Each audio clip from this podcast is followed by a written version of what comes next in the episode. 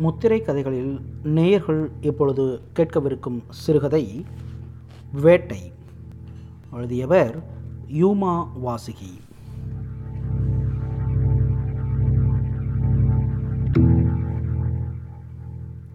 வாசல் வரை வந்து நின்று தயங்கி திரும்பினார் உஸ்மானி.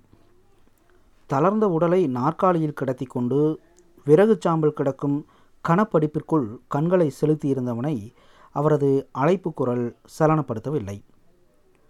பொனாச்சா மகனே பொனாச்சா சீக்கிரம் வந்து விடுவேன் வீட்டிலேயே இரு. குடிக்கிறதானா? கொஞ்சம் சாப்பிட்ட பிறகு குடி. உடம்பு தாங்காது. கெட்டு சீரழிந்து கொண்டிருக்கிற மகனது உடல் நிலைக்காக வெளிப்பட்ட பெருமூச்சுடன் உஸ்மானி படியிறங்கினார். கொளுத்த புலி மாதிரி திமிராய் அலைந்து கொண்டிருப்பான் போனாச்சா.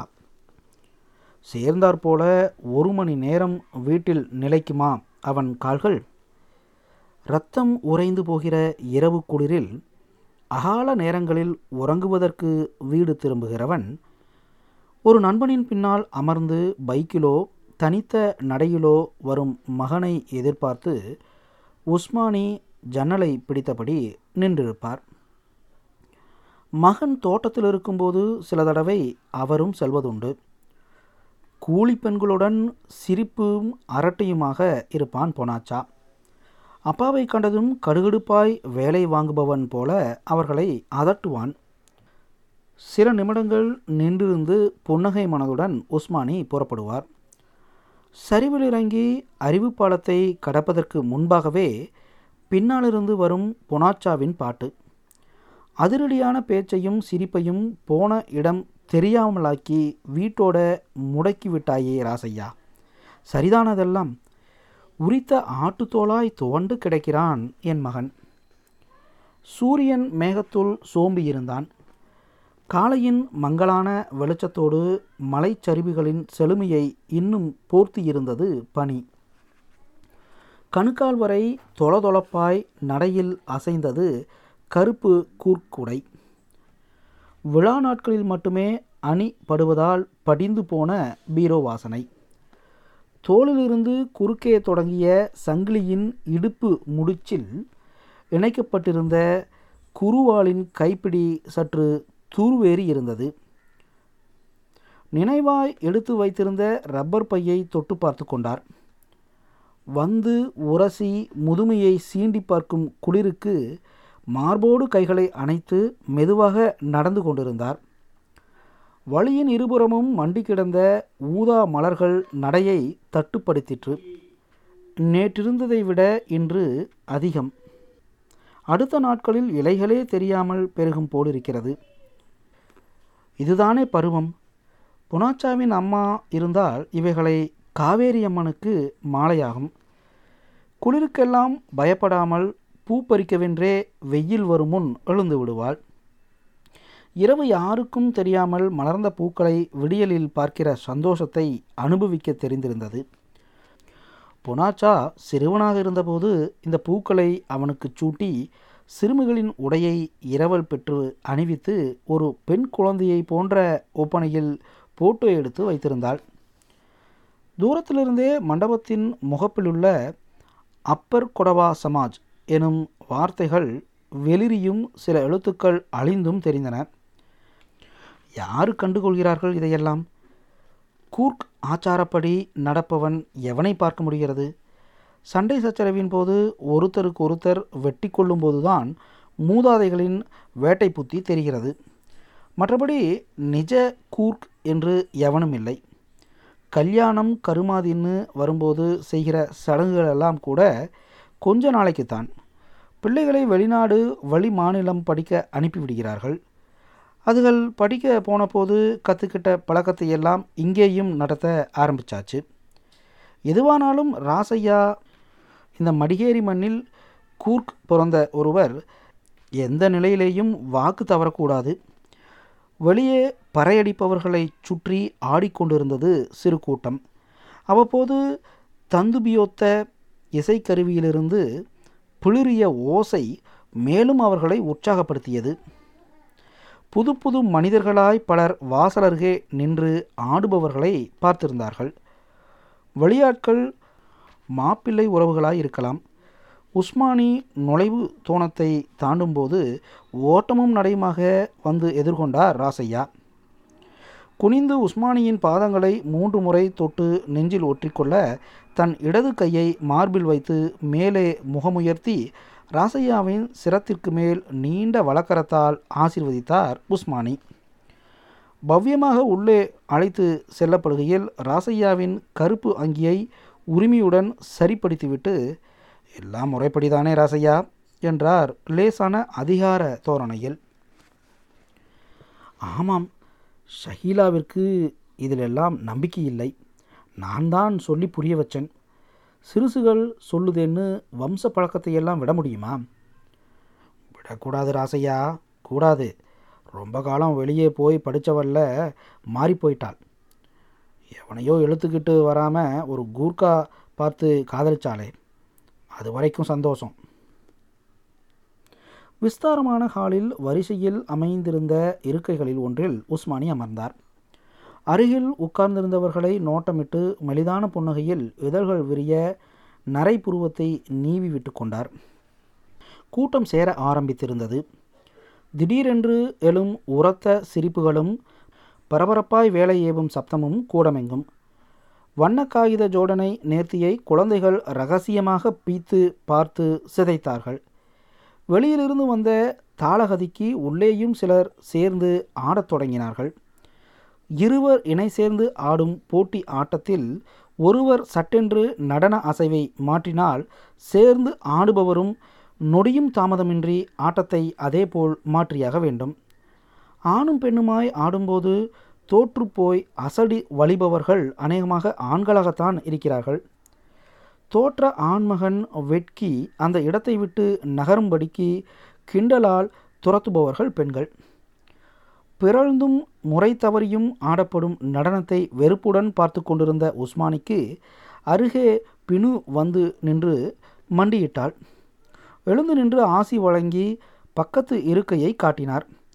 மறுத்து தரையிலேயே காலருகில் உட்கார்ந்த தங்கையின் சிரத்தை பரிவுடன் தொட்டன விரல்கள். ரொம்ப நாளாச்சு உன்னை பார்த்து. ம் சௌக்கியந்தானே நீயும் கிளவியாயிட்டே வர போல தலையில் பாதி நரைச்சாச்சு. ராசையாவிற்கு அக்கா மாதிரி இருக்க. அண்ணனுக்கு மட்டும் கேட்கும் மெதுவான குரலில் நீங்கள் கல்யாணத்துக்கு வரமாட்டீங்கன்னு நினச்சேன் என்றாள். உஸ்மானி சற்று குனிந்து செவிமெடுத்து கொண்டார். அப்படியெல்லாம் ஏன் நினைக்கிற பினோ? யார் வராவிட்டாலும் நான் வராமல் இருக்க முடியுமா? நாம் எதிர்பார்க்கிறபடியாக எல்லாம் நடக்குது. யாரும் குத்தம் சொல்கிறது இதுக்கெல்லாம்? சரிதான்னு ஏற்றுக்க வேண்டியது தான் பினுவின் கண்களிலிருந்து நீர் உதிர்வதைக் கண்டு பதற்றமாய் அழாத அழாத பினோ பொண்ணுக்கு அம்மா நீ யாரும் பார்த்துட போகிறாங்க நீ என்ன செய்வ பாவம்? உன் மேலே எனக்கு ஒன்றும் வருத்தம் இல்லை. வருத்தப்பட்டிருந்தா இங்கே வந்து உட்காந்துருப்பனா ஷக்கீலா குட்டிக்கு இது சந்தோஷம்னா எனக்கும் தான். கனிந்து குலைந்தது குரல் துணி. தலைமுடியை துணியை இழுத்து பினு கண்களை முகத்தையும் துடைத்து கொண்டாள். பொனாச்சா எப்படி இருக்கான் கொஞ்சம் நாளானா எல்லாம் சரியாகும். சின்ன வயசுலேருந்து சொல்லி சொல்லி வளர்த்துட்டு இப்போது இப்படி முடியுதோன்னா எவ்வளவு வேதனைப்பட்டிருப்பான் காதலிச்சவனை கல்யாணம் பண்ணலன்னா செத்து போவேன்னு மிரட்டுறான்னாவ திமிர். ரொம்ப படிக்க வச்சுட்டோம் பாருங்க அந்த திமிர் தான் அவளை திட்டாத. அப்போதெல்லாம் ராசையா கூட தான் ஷக்கீலாவை புனாச்சாவிற்காகத்தான்னு பெற்றிருக்கேன்னு அடிக்கடி சொல்லிகிட்ருப்பான் அவனே சம்மதப்பட்டு செய்யும்போது நீ என்ன பண்ண முடியும்? சரி போகட்டும். மாப்பிள்ளை பையன் யாருன்னு தெரியலையே. இன்னும் மண்டபத்துக்கு அழைத்து வரவில்லையா?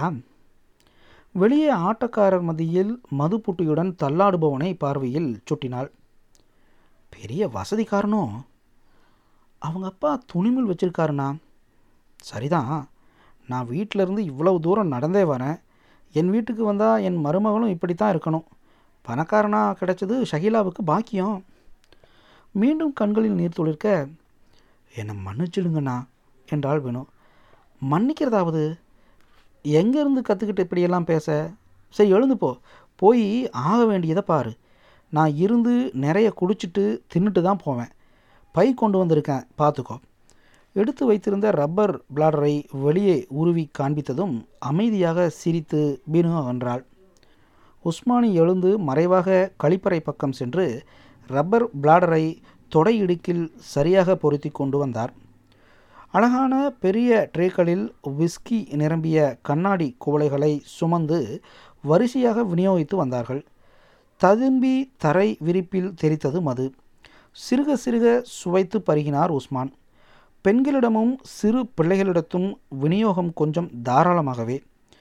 தேவைப்பட்டு கேட்பவர்களுக்கு மட்டும் சிகரெட்.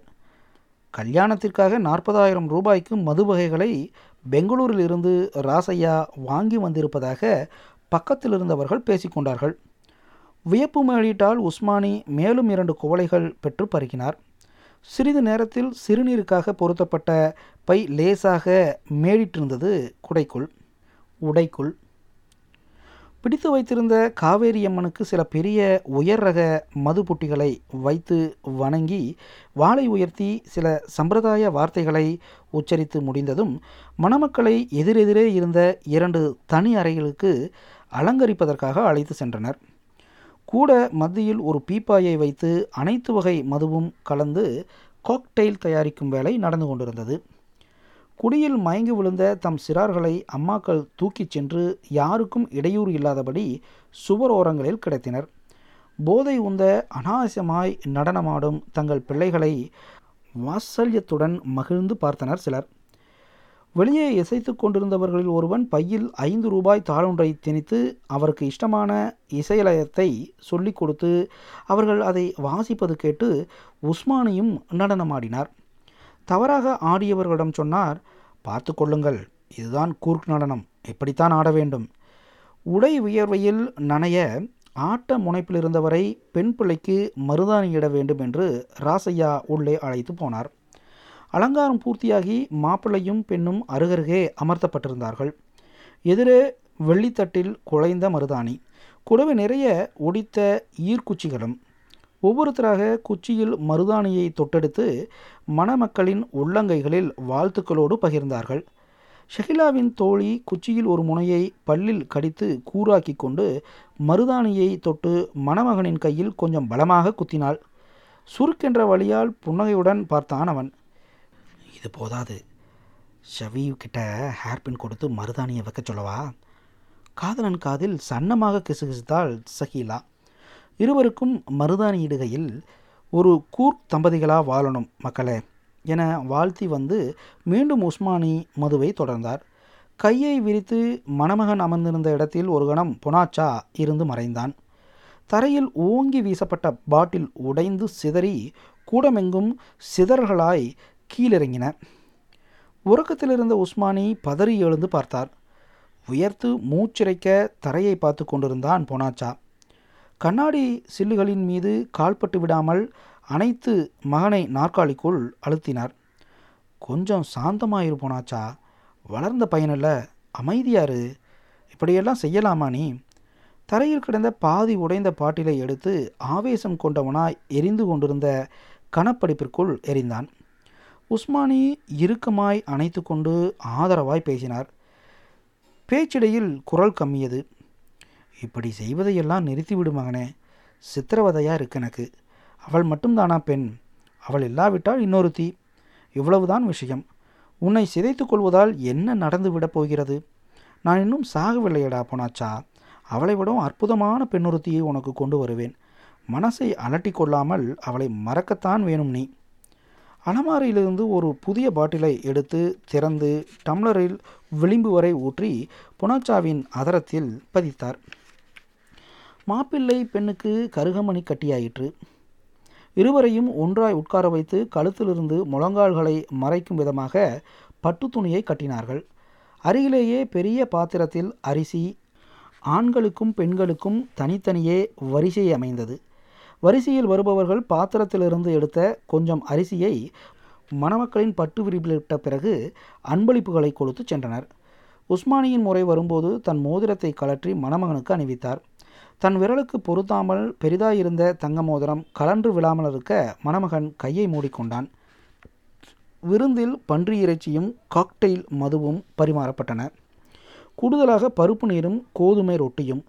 எதிர்வரிசையில் அமர்ந்து சாப்பிட்டு கொண்டிருந்த ஷக்கீலாவிடம் மணமகனுக்கு இறைச்சி ஊட்டிவிடச் சொல்லி ஜாடை செய்து உஸ்மானி பலமாக சிரித்தார்.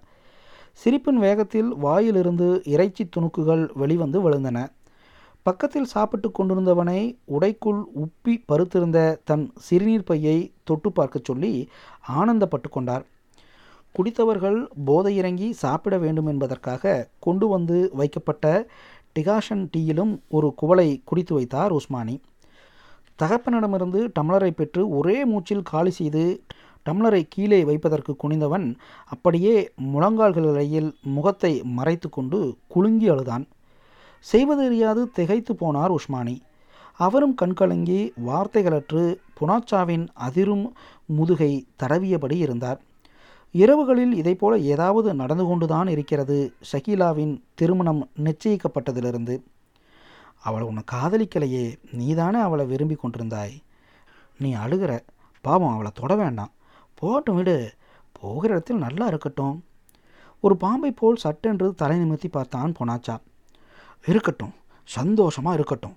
நான் இதே ஊரில் இருக்க முடியாது. இருக்கிறத விற்றுட்டு நாம் எங்கேயாவது போயிடலாம். ஒரு துணியை சுருட்டி கையில் வைத்துக்கொண்டு தரையில் கிடந்த பாட்டில் சிதறல்களை உஸ்மானி ஒன்று சேர்த்தார். கொஞ்சம் யோசிச்சு பேசுகிறியா நீ? ஆறு ஏழு தலைமுறைகளாக வாழ்ந்த இடத்த விட்டுட்டு ஒரு பொண்ணுக்காக போய்விட முடியுமா? என்னை போல இல்லாவிட்டாலும் நீ ஒரு கோழையாக மாறாமல் இருக்கணும். இங்கே யார் இருக்கா உங்களுக்கு? யாருக்கும் நாம் தேவைப்படல. எல்லோருக்கும் பணம் இருந்தால் போதும். என் மேலே நம்பிக்கை இருந்தால் என்னோட புறப்பட்டு வாங்க. இனிமேலும் நான் இங்கே இருந்தால் பைத்தியம் பிடிச்சி தான் சாக வேண்டியிருக்கும். நொடியில் சினம் கவ்விக்கொள்ள நின்றபடி உஸ்மானி முறைத்தார். சிவப்பேரின வழிகள். இது உன் பேச்சு தானே போனாச்சா? பொத்தி பொத்தி வளர்த்து உன்னை ஒரு பெண் பிள்ளை ஆக்கிட்டோன்னு சந்தேகமாக இருக்குது தேவைக்கு அதிகமாக கவலைப்படுற ஒன்றுமில்லாத காரியத்துக்கெல்லாம். வம்ச கௌரவத்தையும் பொருட்படுத்தாமல் ஒருத்திக்காக ஓடி போயிடலான்னு சொல்கிறவன் கூர்க்கா இருக்க முடியாது. உனக்கு விருப்பம் இருந்தால் சொல்லு இந்த இரவே செத்து போகிறேன் நான் செத்த பிறகு நீ எங்கே வேண்டுமானாலும் போ. பக்கத்தில் அமர்ந்து மகன் தோலை பற்றி மடியில் சாய்த்து கொண்டார். இன்னும் குழந்தையாகவே இருக்கிறியே மகனே உனக்கு ஏன் பைத்தியம் பிடிக்கணும்? ஏன் சாகணும்? உனக்காகத்தானே என்னை காப்பாற்றிட்டு இருக்கேன் மனம் பொருட்களடா எனக்கு. சாகிற அளவுக்கா துணிஞ்சிருக்க? போயிடலாம். எங்கே போகலான்னு நினைக்கிறியோ அங்கே போயிடலாம். உன்னை விட முக்கியமானது எனக்கு என்ன இருக்குது போயிட வேண்டியதுதான். தூங்க அமைதியா. தூங்கிட்டு போனாச்சா எல்லாம் நல்லபடியாகும். ஆஜானு பகவான தன் மகனை வெகு நேரம் தட்டி கொண்டிருந்து விட்டு விளக்கை அணைத்தார். ஜன்னலை திறந்ததும் குப்பென்று முகத்தில் அறைந்தது குளிர். தூரத்து மலைமுகடுகளின் விளிம்புகள் லேசாக தெரிந்தன.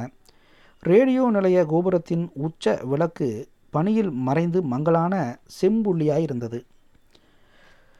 பிரத்யேகமாக அமைக்கப்பட்ட விளக்குகளின் பிரகாசத்திற்கு இருள் சற்று தொலைவே ஒதுங்கி கொண்டது. மது மகிமையில் குளிர் உரைக்கவில்லை யாருக்கும். இடைவிடாத ஆட்டத்தில் போதை விலகியவர்கள் உள்ளே சென்று ஊற்றிக்கொண்டு வந்தார்கள். இதற்காக உள்ளே செல்வது அசௌகரியமாகப்பட்டதால் வெளியே கொண்டு வரப்பட்டது பீப்பாய். விளக்கிலிருந்து தவறி விழுந்த வெட்டுக்கிளியொன்று மதுவிற்குள் தத்தளித்தது. ஐம்பது அடி தொலைவில் மண்டபத்தை பார்த்தபடி ஷக்கீலா நிறுத்தி வைக்கப்பட்டாள். பாதி நிரம்பிய பன்னீர் பானையை தலையில் வைத்து பிடித்திருந்தாள். பானைக்குள் ரோஜா இதழ்கள் மிதந்தன. அவள் பின்னால் தோழி ஷவி. ஷகிலாவிற்கு எதிர்ப்புறமாய் மூன்றடி தூரத்தில் மணமகனின் தம்பி ஆர்ப்பாட்டமாய் ஆடிக்கொண்டிருந்தான். அருகிலேயே அவன் அம்மா. மகனுக்கு ஆட்டக்கிளர்ச்சி குன்று விடாதிருக்க சரியான விகிதத்தில் மது கலந்து கொடுத்து கொண்டிருந்தாள். வேகம் மிஞ்சி போய் இரண்டொரு தரம் ஷகிலாவின் மேல் விழத் தெரியவே ஷகிலாவிற்கு முன்னால் ஷவி நின்று கொண்டாள். மாப்பிள்ளை தம்பியின் பெயரை கேட்டு தெரிந்து கொண்டு விடாதே சுகித் ஒரு அடி கூட விட்டு கொடுக்காதே. அவள் உள்ளே நுழைந்து விட்டால் உன்னையும் உன் அண்ணனையும் பிரித்து விடுவாள். விடாதே உறக்க சத்தமிட்டார் உஸ்மானி. நேரம் கடந்து கொண்டிருந்தது. ஒரே இடத்தில் உச்சவரியில் களைப்படையாமல் ஆடிக்கொண்டிருந்தான் சில தடவைகள் ஷவீவின் மேலே விழுந்தான். மேலே விழுந்தவனை நகைப்புடன் விலக்கி நிற்க வைத்தாள் ஷவீவ். சுகித் சீக்கிரம் வீழ்ந்து ஷஹீலா உள்ளே போவதற்காக காட்டமான மதுவை பெண் வீட்டார் கொண்டு வந்து கொடுத்தார்கள். சுகித் அதை தட்டிவிட்டு பக்கத்தில் இருந்தவனை பிடித்து அவனிடத்தில் நிற்க வைத்தான்.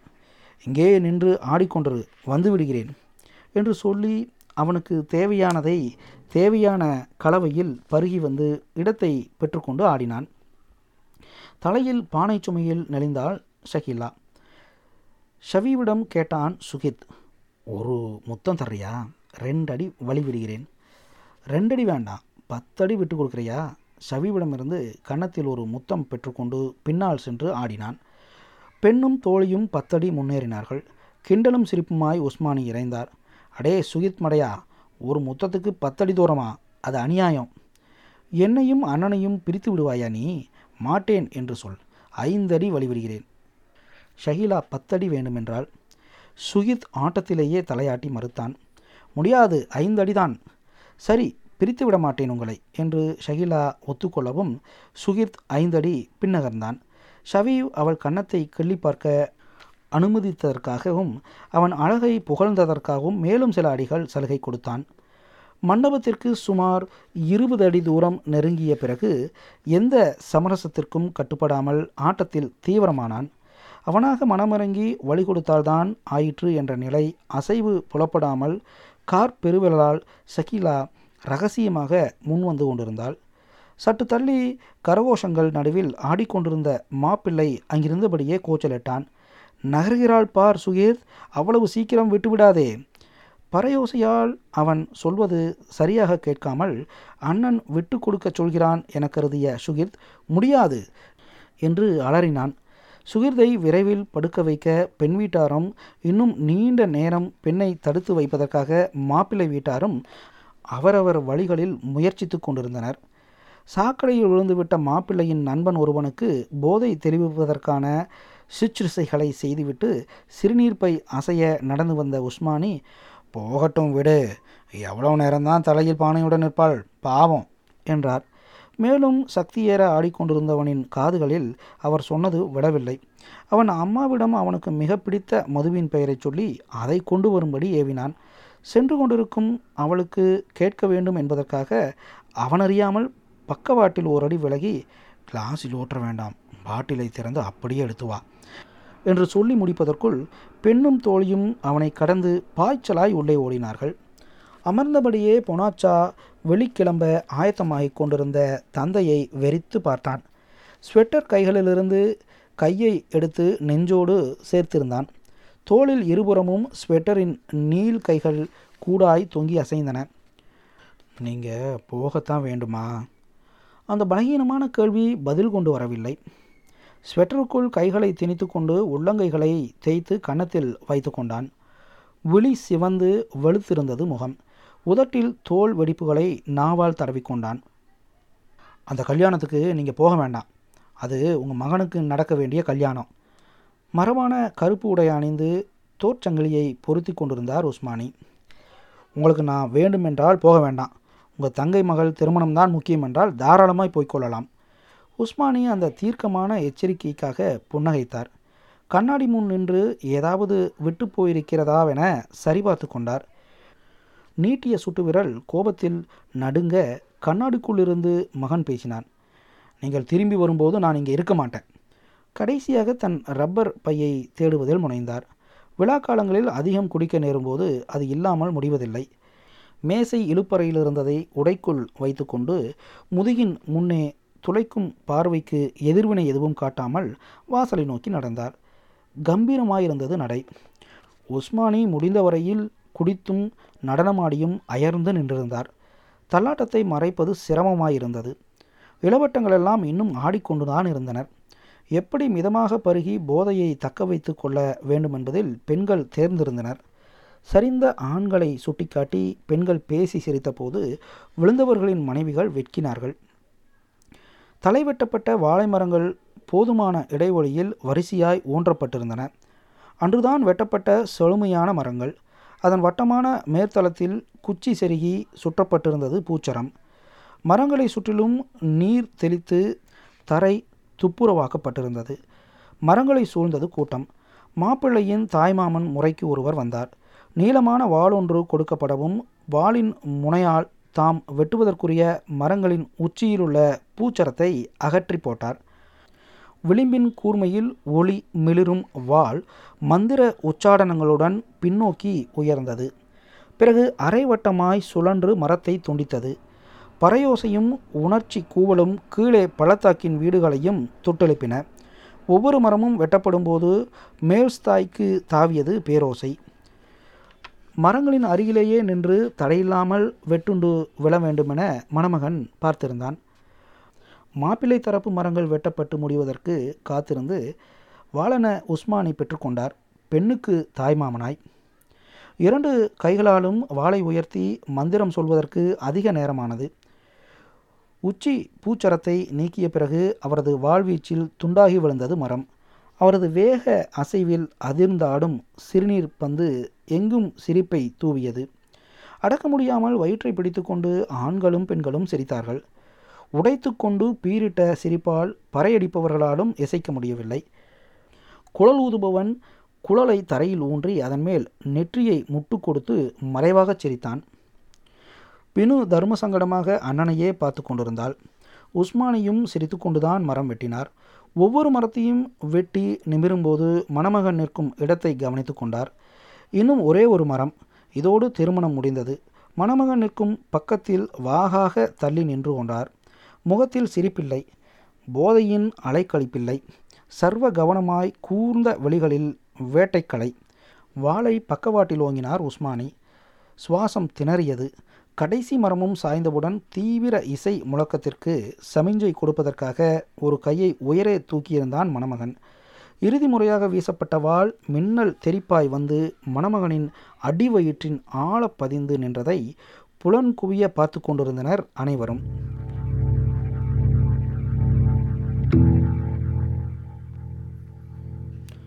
நேயர்கள் இதுவரை கேட்டது வேட்டை சிறுகதை. எழுதியவர் யூமா வாசியை